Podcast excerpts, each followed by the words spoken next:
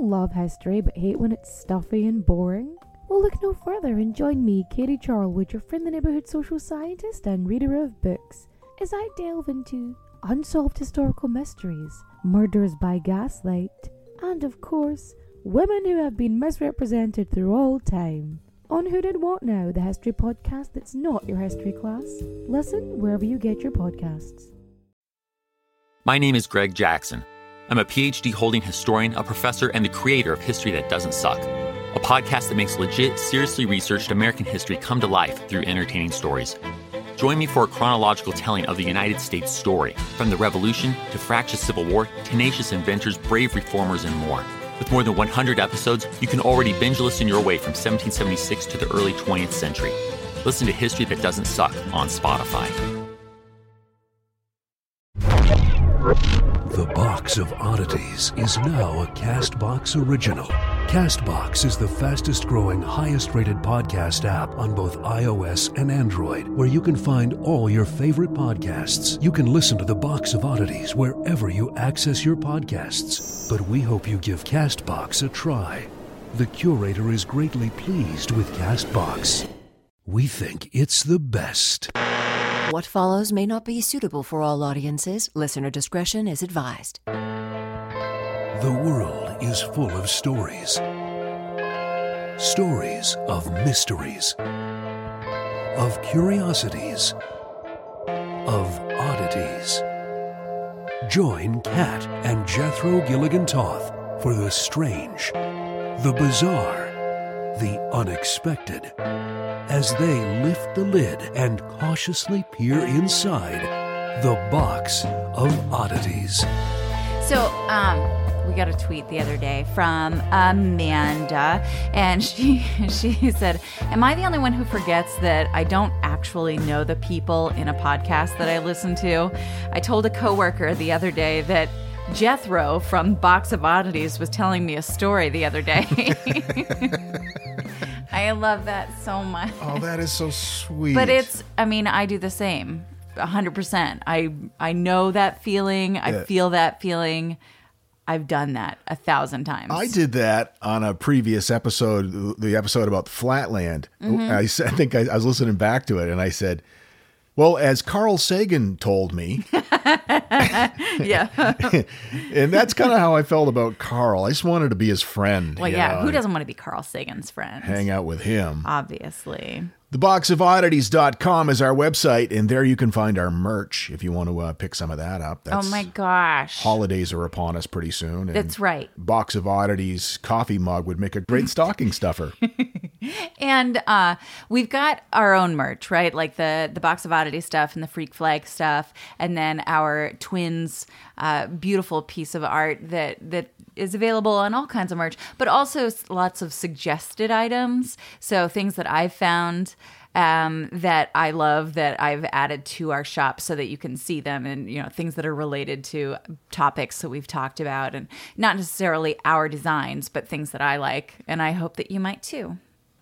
Well, I go first this episode, and uh, you know how I love science fiction. Yes. And one of my favorite writers is Philip K. Dick. Correct. Or P K. Dick, Uh, as he's known.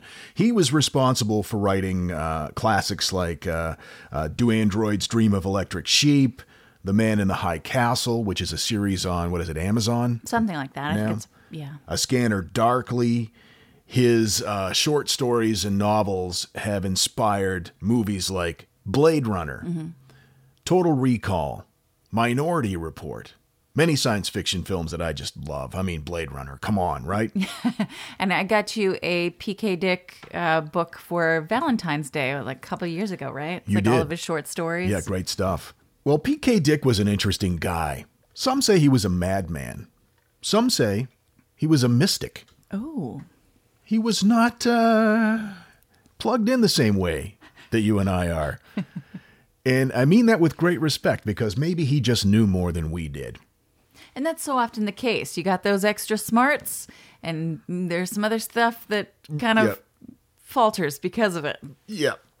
Uh, I'm pulling information from uh, Wikipedia, Publishers Weekly, and uh, from one of his nonfiction books that I uh, just finished not too long ago. What was it called? Do Androids Dream of Electric Dick? That's one of his saucier novels. Yeah. The book is called The Exegesis of Philip K.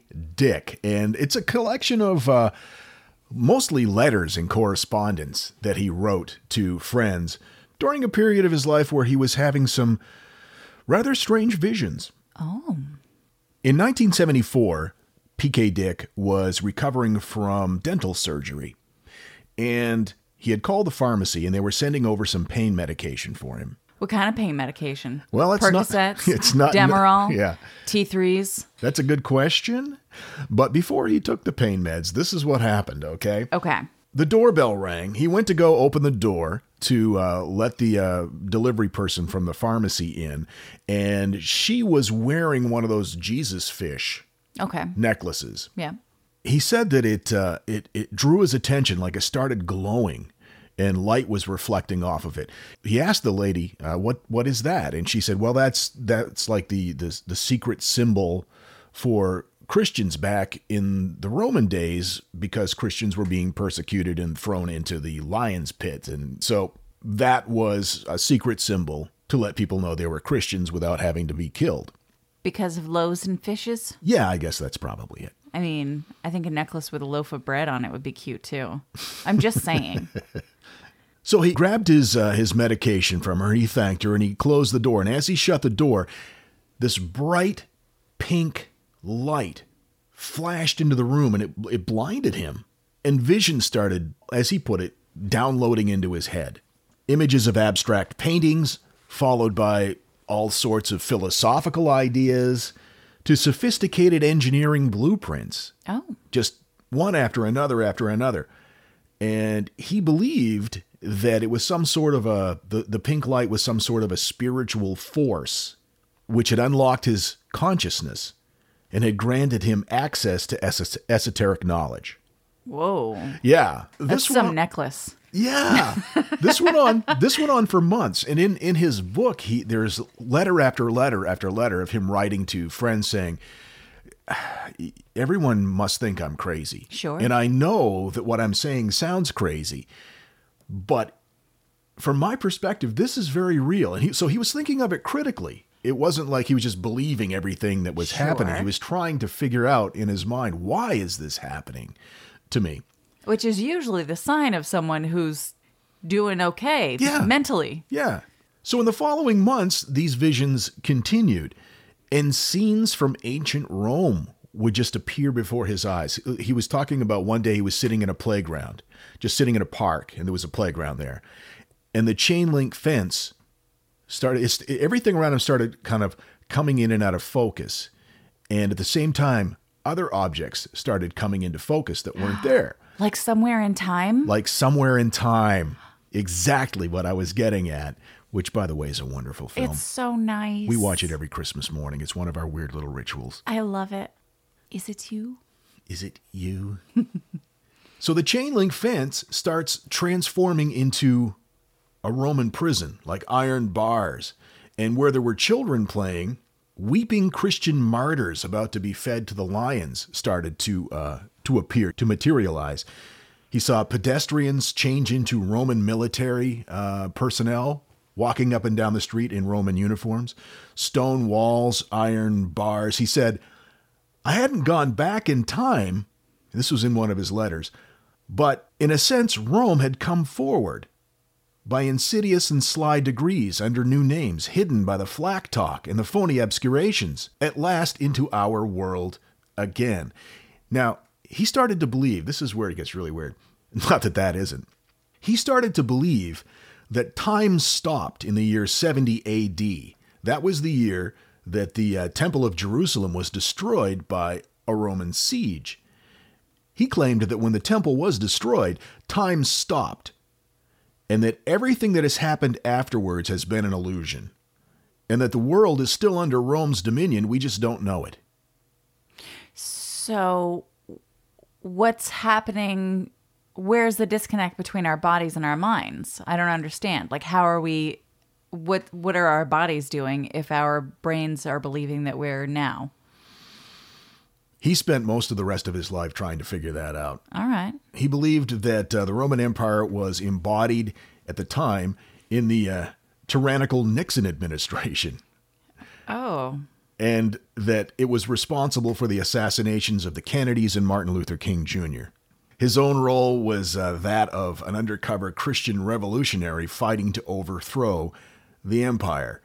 And uh, that's why he believed that the delivery girl had the uh, the fish symbol, that that was supposed to trigger his memory oh, of this. Some sort of like Terminator memory booster yeah. symbol. Yeah. Now, some of this information, he claimed, uh-huh. was provided by three-eyed extraterrestrial time travelers. Sure. Who entered his bedroom through the portal of pink light. Cool, cool, cool. Uh, he uh, fictionalized these experiences in uh, his sci-fi novel, Valis. A lot of what he wrote in later years in science fiction was stuff that he felt was being fed to him by a greater intelligence. Oh. Now, there's, of, of course, there, as this article in Publishers Weekly says, there's a considerable difference of opinion among uh, P K Dick enthusiasts about what it all meant. Was it a psychotic break? Mm-hmm. Was it a religious experience? Mm-hmm. And and how do you tell the difference? Dick knew that what he called his, quote, divine madness would come across as mental illness. And by his own admi- admission, he grappled with paranoia throughout his like, a life. He called himself a flipped out freak. Now, the paranoia was probably the result of his being addicted to amphetamines. I mean, that'll that'll do some stuff. Here's a guy who wrote thirty-four novels. thirty-four novels over a period of like... fifty, six months. Yeah. He just sat down, wrote them all at once. The typewriter. Uh, friends said that, that that he used to go to his refrigerator and it would be stuffed with bottles of amphetamine pills, uh, jammed next to uh, pre-made milkshakes. He would, he would gulp a bunch of these pills and then wash them down with milkshakes. He called them his happiness pills and his nightmare pills. Uh, when his addiction got uh, into high gear, so did uh, so did the paranoia. While walking in the country, he had a vision of a vast visage of perfect evil spanning the sky. Quote, it had empty slots for eyes. It was metal and cruel. And worst of all, it was God. That was during one of his uh, Speed Freak uh, episodes. But yet, the divine madness, as he called it, of nineteen seventy-four was different. Although it included sure. it included paranoid elements, the most obvious being the uh, nefarious Roman Empire lurking beneath appearances. Right. Uh, there was much more to it than that. He felt that uh, he felt guided by by spirits who were tutoring him. Now, following his advice, he took better care of his health. He made clearer business decisions. He got off the speed. Uh, in one instance, a hallucinated voice urged him to seek medical care for his infant son for what turned out to be a hernia. Uh, Dick's judgment improved. He felt more alive. In a sense, his divine madness drove him saner. So I just want to clarify. He started feeling better and making better choices when he stopped doing speed? No, he stopped doing... Interesting. He, he stopped huh. doing speed because mm-hmm. his madness... The voices in his head told him to stop. So in a way, his divine madness uh-huh. led to his sanity. Is there a possibility that maybe it was just his body going, please stop doing speed? Yeah, could be. Could be. Hey, Phil. Yeah, it's your inside bits. Um, we're going to need you to stop speedballing all day. We're real tired. Need a nap. Though in more of his correspondence, he proposed that the source of the pink light may have been God, or it could have been the K G B, or a satellite or aliens, or a first century Christian named Thomas, who was who was in telepathic communication, uh, the C I A version of himself from a different dimension, or possibly his deceased twin sister contacting him from the spirit world. Uh, each new theory seemed to telescope outward into further possible theories over and over and over and over right. again. Maybe it was the the pink-red glow of an oven baking a loaf of bread, and that's what should have been on that necklace, a loaf of bread. Dick never settled on a definitive explanation as to what happened to him. He did explain why his divine madness was so captivating. Before the visions, he felt alienated for most of his life. Um, an observer in a strange world, but in nineteen seventy-four, it seemed as though, quote, the world changed to accommodate me, so that as a result of this radical change, I was no longer a stranger here. It became my world, and my anxiety, which tormented me every day and night, departed. All of a sudden, I fitted in. For a short time, I had a place in the universe. Again, just want to clarify, he did a bunch of drugs, and all of a sudden his inhibitions were gone? Huh. This was after he stopped doing drugs. I'm just saying. Okay. In his book, in one of the letters, he said his ideas for stories were coming to him from a few, uh, from an entity in the future. Okay. That was that was pushing the uh, information back to him. He said, I don't feel as though I was picked by a future force as an instrument, bidden to make manifest its word, et cetera, any more than when you are watching a T V program, the transmitter has picked you. It is a broadcast. It just radiates out in all directions. And some people tune in, some do not. Some like what they see and hear, and some reject it. So all I did was to transduce, as all creatures do. I just gave what I received a local habitation and a name, as Shakespeare put it. So he says all of the stories are out there in the ether. Mm-hmm. All of the ideas are out there in the ether. Time is not linear. It's all happening at once. And that somehow some entity from further along the, you know, I hate to use the line after saying it's non-linear, but uh, an entity from the future was sending these ideas back to him. I, I guess I'm confused about how that the ideas can be sent back to him when time stopped in the year seventy. So is the future the past, and he wa- is more in the past, and the future is just somewhat near to the end of seventy, like sixty-nine? It was the summer of sixty-nine. I guess the timeline kind of confuses me a little bit. Well, well, you see what you're doing is you're you're you're understandably confused. Mm-hmm. He had more than one theory as to what this was all about. Okay. Okay. okay. So so the the time stopping in in night in the year seventy was one theory. Okay. Okay. And, and so, then all right. Another theory was that, you know, there was an entity in the future that was sending stuff back to him. And then there was another theory that it was space aliens, and you know, I mean, oh, okay. Okay. He, he never I thought figured... all these things were happening at the same time. It was very confusing. There's aliens, there's Romans. Kennedys are there. There's delicious bread. I'm just, I've got a lot of questions.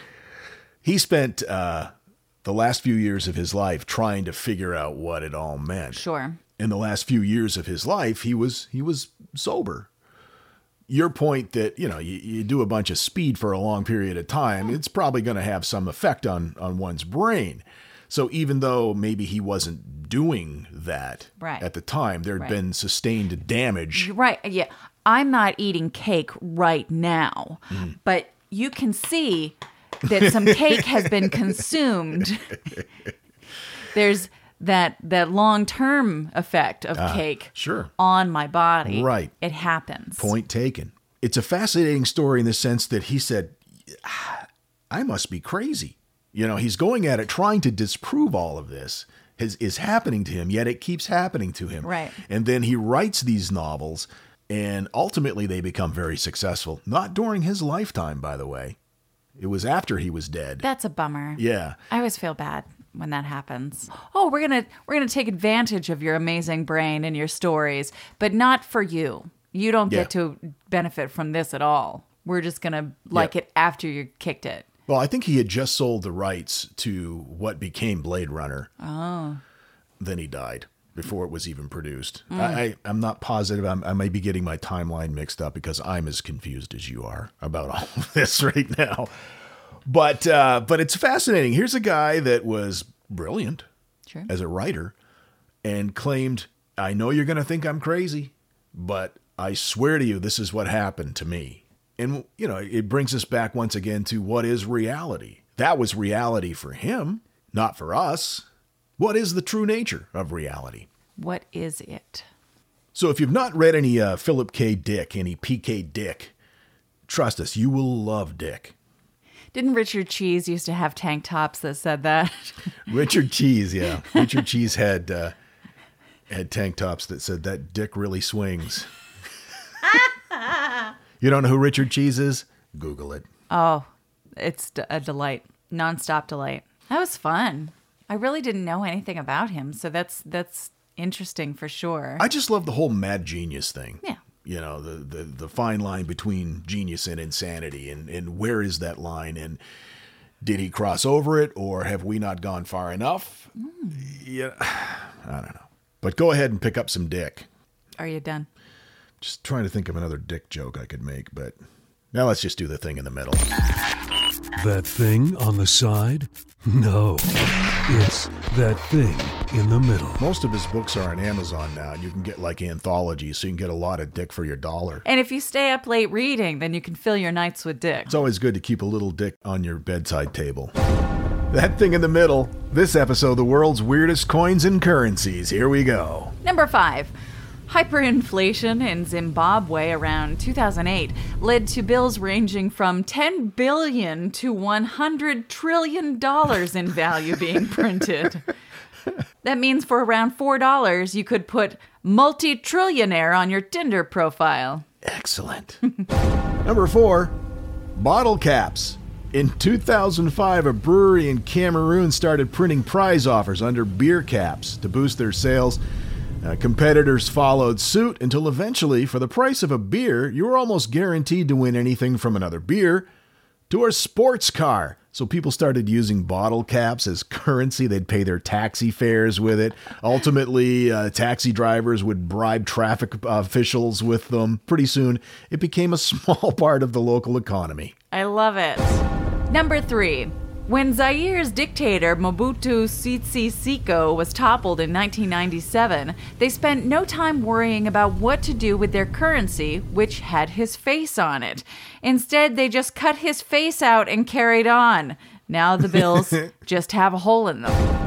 Number two, the quid. No, not that quid. Scientists from the National Space Center, along with a university, have designed the quid, which is short for Quasi-Universal Intergalactic Denomination, to be used as space currency. That's right. We have money for space. I'm so excited. I've been waiting for this day. I didn't know that, that we had it. And number one, dog coin. It's a cryptocurrency or internet money which has adopted the likeness of a much-loved Shiba Inu dog made famous for memes as its mascot. Wow. Very money. Much future. Wow. The Box of Oddities with Kat and Jethro Gilligan-Toth. So you know my friend Felicia, who I play volleyball with? Yes. She just had that new... Uh, it's called a baby. The, yeah. Yeah. And um, she already had the other two. And so I was like, Felicia, you know what you should do?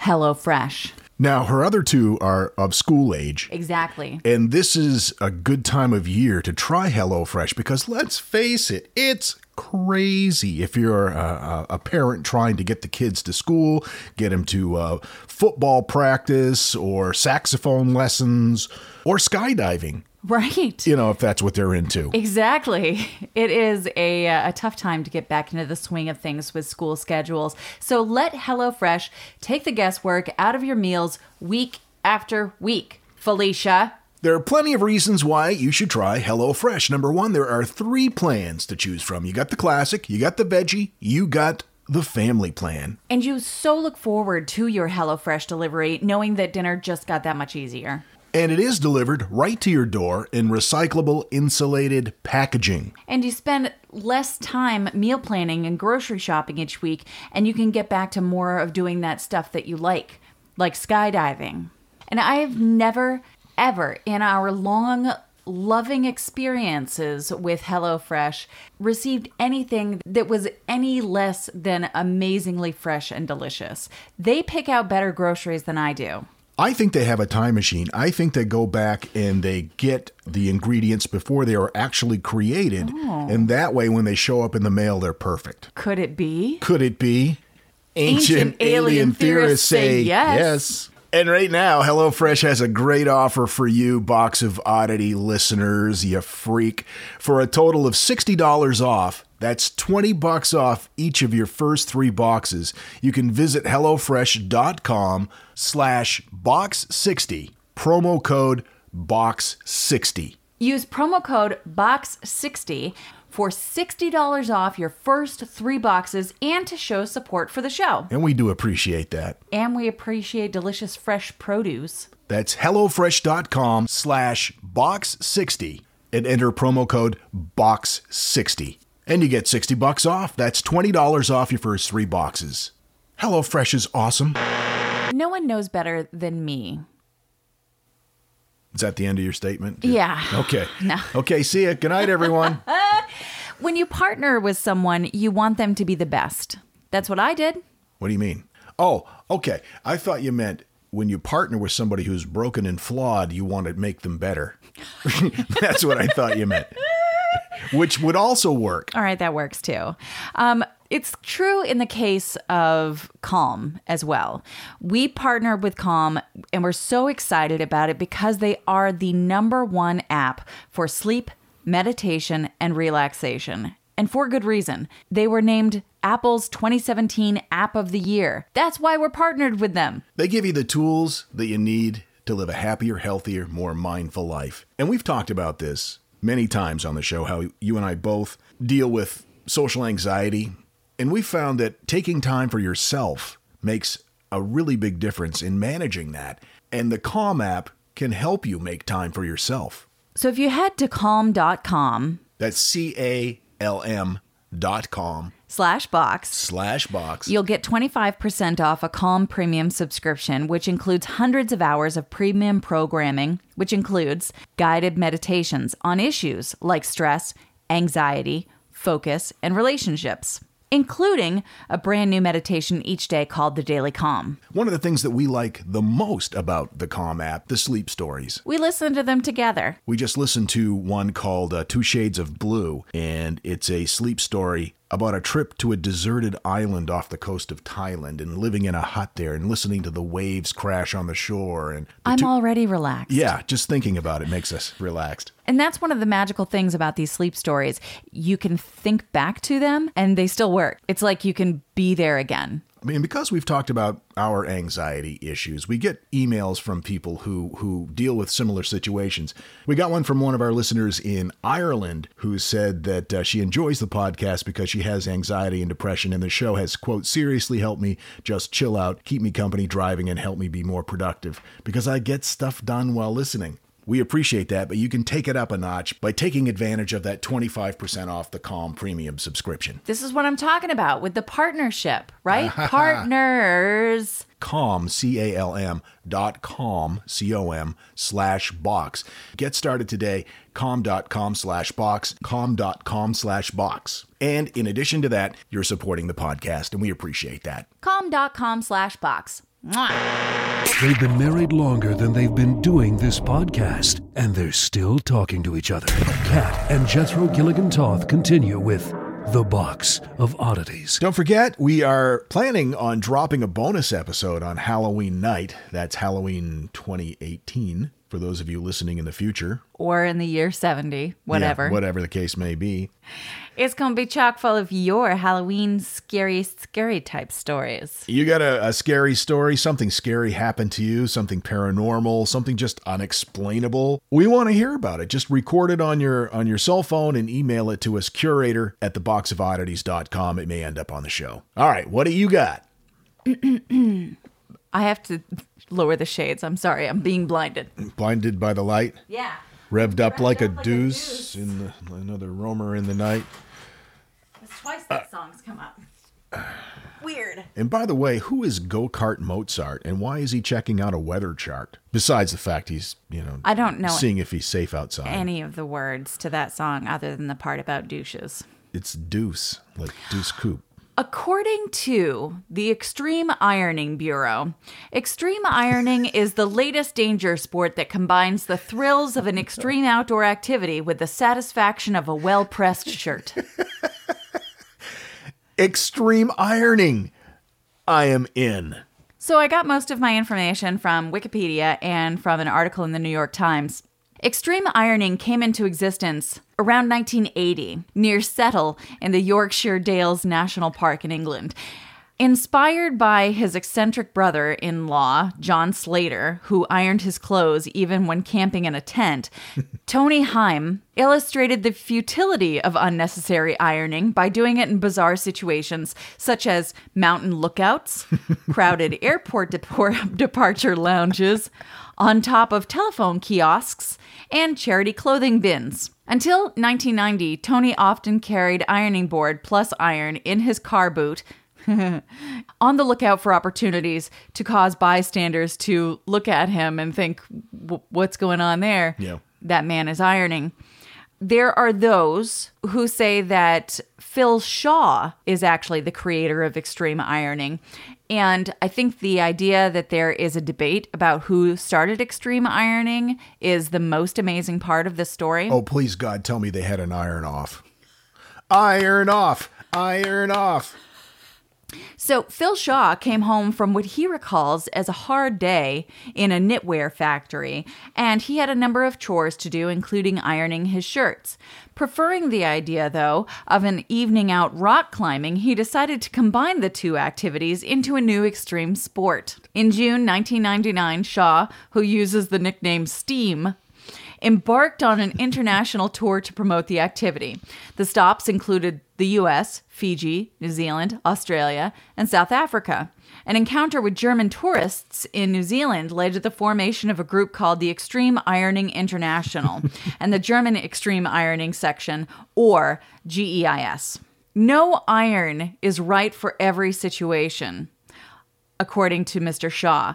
A one iron is the heaviest, and that's excellent for those stubborn creases and strenuous situations involving high winds, but too heavy and awkward for long-distance ironing. Uh-huh. Sometimes the ironists, and I know this is going to be a question, sometimes they lug electrical generators, but other times they heat their irons on portable gas stoves. A German ironist, Doctor Iron Q, has treated an iron with a chemical that heats up when water is applied, so that's how he irons. But is it good for the clothing? Um, that particular chemical? Yeah. Not sure. Mm. Not sure. But I think that um, that would be factored into the scoring. Certainly. The actual ironing in extreme ironing does count. Ironists, Mister Shaw wrote in his book, added to Goodreads, by the way, are sometimes so absorbed in getting themselves into some sort of awkward or dangerous situation with their ironing board that they forget the main reason they're there in the first place, to rid their clothing of creases and wrinkles. The quality of pressing counts for sixty out of one hundred twenty points. Style counts for forty points and speed twenty. The first Extreme Ironing World Championship was held in Germany in two thousand two and was judged by a white glove panel of German homemakers. Wow. eighty teams from ten countries competed in an obstacle course arrayed in the shape of an iron, pressing boxer shorts and blouses while scaling a climbing wall, hanging from a moss-covered tree branch, and squeezing under the hood of a car. Why isn't E S P N covering this? That is my question. I would spend the weekend watching this. The sport gained international attention after a documentary entitled Extreme Ironing, Pressing for Victory, uh-huh. was produced for Britain's Channel four. The program followed the British team's effort and eventually bronze and gold placings in the first Extreme Ironing World Championships in Germany.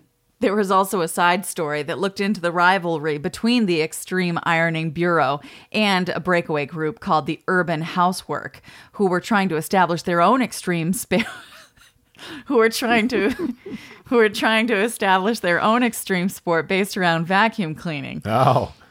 The film aired later on the National Geographic Channel. Now, was the vacuuming extreme as well? Yes. Wow. It must be. Because if you're vacuuming outdoors, you're never done. I actually wrote in when I was a, a youngin', when I was a small person, mm-hmm. probably like this mm-hmm. tall, mm-hmm. Um, and to uh, Bill Nye the Science Guy, uh, because I wanted to know if you set up a vacuum cleaner outside, but just put the hose in the air, mm-hmm. how long it would take for the vacuum bag to fill. Now, as a small person, this tallish. That's a great question. Thank you. Did... Did Bill Nye snub you? Yes, I was snubbed. Bill. I was ignored. And I think it was because looking back, obviously there are too many variables. I married a person snubbed by Bill Nye. Yeah.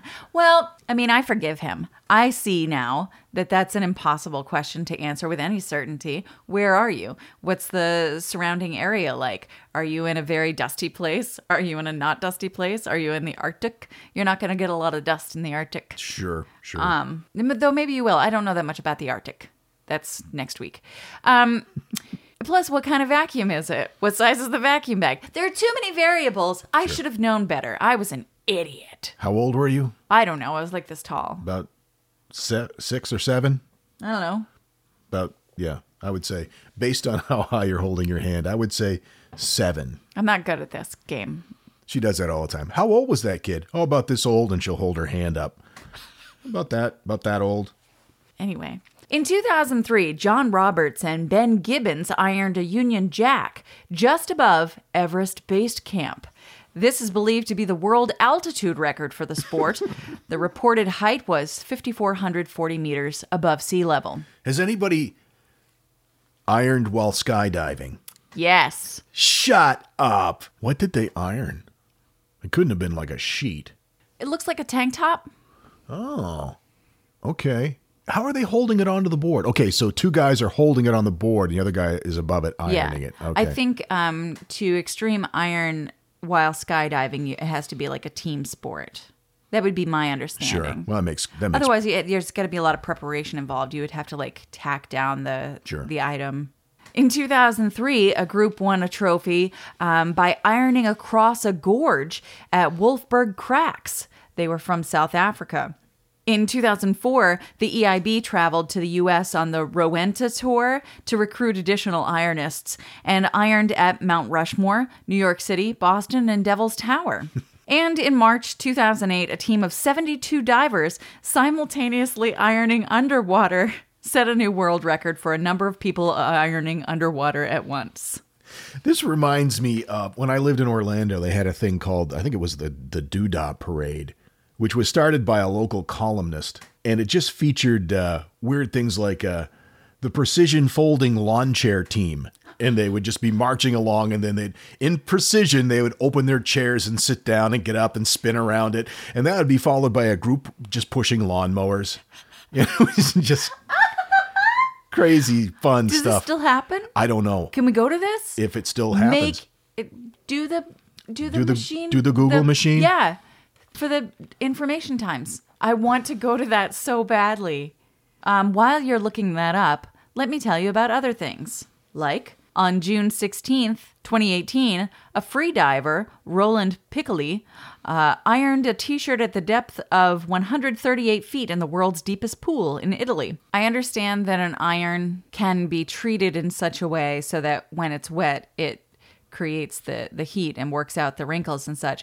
But I don't believe that getting an item of clothing out of a pool and then it re-drying without having to be re-ironed. I think that there's some there's a, a wet item of clothing issue that I struggle with when considering extreme ironing. All right, I'm not seeing anything about Orlando. Maybe some of our Orlando listeners can clue us in if that's something that still goes on there. But it started in Pasadena and then spread to Columbus, Ohio. There's one there. There's one in Ocean City. Uh, I was just saying I wanted to go to Ohio. Kalamazoo has a Doodah Parade in Michigan. Michigan! I'm so excited. So there you go. I'm very happy. Okay, so now we um, have events that we have to go to, world championships, and parades. A parade I want to go to. There are very few of those. There really are. We hate parades. We do. We really, especially the ones they have in Maine, because it's like you're standing there and, oh, a fire truck. I've never seen one of those. Maybe that was entertaining back in the twenties, you know, or the thirties when it was relatively novel. Right. Oh, there's a flatbed truck decorated with crepe paper and a bunch of flabby old people sitting in lawn chairs. I don't really care for parades. Right. Plus, they've stopped throwing candy because it's a hazard. Right. What, what is the point of a is? parade if you're not getting candy hucked at you? I ask you. There is no logical answer to that question. Right. Plus, there's a there's a backstory to why I hate parades. Maybe we'll discuss it sometime. All right. A little dark for right now. Okay. Anyway, that's what I've got. Extreme ironing. I love it. I love it so much. Seems like a great way to blow off steam. I just came up with that off the cuff. Oh, my God. Right. Yeah. S- seems like a real pressing issue. No, I should no. have stopped with the cuff. Yep. I probably never should have started. I love that. And and, and there, there, I'm sure there's just so many bizarre sports and competitions like this. Would mm. that be considered a sport? They they claim that it is. Okay. And there was a championship, so sure. it must be. Well, competitive eating is a sport. It's, I guess. Yeah. Race car driving. Yeah. What? So not... Who was it that said that if you can drink a beer while you're doing it, it's an activity, it's not a sport? I don't know, but that's so accurate. I don't know who said that. I can't take credit for it. I wish I could I wish I could credit them though, whoever but it was. Good luck finding anything I can't do while drinking a beer. That's true. You are invincible. Thank you. With a little fine Pilsner in you. Yes. Oh, also, big fat shout out to uh, Keegan, who shared a photo of her with her new purchase. Um, as we are adding some advertisers, which we are very excited about, into uh, the show, um, she's buying all the things and showing us on our social media. And I love it so much. Like, there, here's me with my box of food, and here's me with my new T-shirt, and here's me. All kinds of calm. Yeah, we love that. Yeah, well, she's the one that sent us the picture of the HelloFresh. Yes. She got a box from HelloFresh and said, thanks, Box of Oddities, for the great deal on HelloFresh. I just love that so much, and I, I just appreciate uh, entirely the reaching out factor, the sheer cuteness level. Mm-hmm. It's supporting our podcast. Yes, that is, I mean, mostly that. Yeah, mostly that, yeah. Gives us the opportunity to continue to grow the podcast, and we've had uh, requests, people have said, When, okay, you guys do two a week. When can we get you to do five? And I think in the past we said, never. That's never going to happen. Right. But maybe if we get to a point where we're just doing this, just this full time, maybe we'll add a third episode. Well, I will absolutely do three a week if I don't have to like go to a job. Because this is fun. We love doing yeah. this. But when you support any of our sponsors, you're you're making that a possibility. And we really appreciate that. Almost as much as your pet photos. Keep sending those. The Box of Oddities twice a week drips from the internet and splashes on your phone Monday and Thursdays. The Box of Oddities oozes forth from the internet and dribbles upon your phone twice a week now. Dribbles? Dribbles? No. Splashes? Eh, our shows come out twice a week. Monday and Thursday. We'll see you Thursday. Until then, keep flying that freak flag. Fly it proudly. We love you, you beautiful freak. And so, let it be known that the Box of Oddities belongs to you, and its fate is in your hands. The Box of Oddities commits to the telling of stories, stories of the strange, the bizarre, the unexpected. We wish to offer our deeply felt gratitude and appreciation for your patronage. the box of oddities dot com. Copyright twenty eighteen. All rights reserved. I have the FedEx hold music stuck in my head, and it's driving me fucking crazy. Hi, I'm Neil. And I'm Ken. And we are from the Triviality Podcast, a pub trivia-style game show where a lack of seriousness meets a little bit of knowledge. Join us each week for an hour-long game of general knowledge trivia featuring special guests from around the world, plus tons of extra themed episodes. If you want to improve your trivia game, or you just want to scream at us in your car when we get easy questions wrong, then we're the show for you. Find Triviality on all your favorite podcast apps. But you know that, because you're already listening to a podcast. If you like this podcast, can we recommend another one? It's called Big Picture Science. You can hear it wherever you get your podcasts, and its name tells part of the story. The big picture questions and the most interesting research in science. Seth and I are the hosts. Seth is a scientist. I am Molly, and I'm a science journalist. And we talk to people smarter than us, and we have fun along the way. The show is called Big Picture Science, and as Seth said, you can hear it wherever you get your podcasts.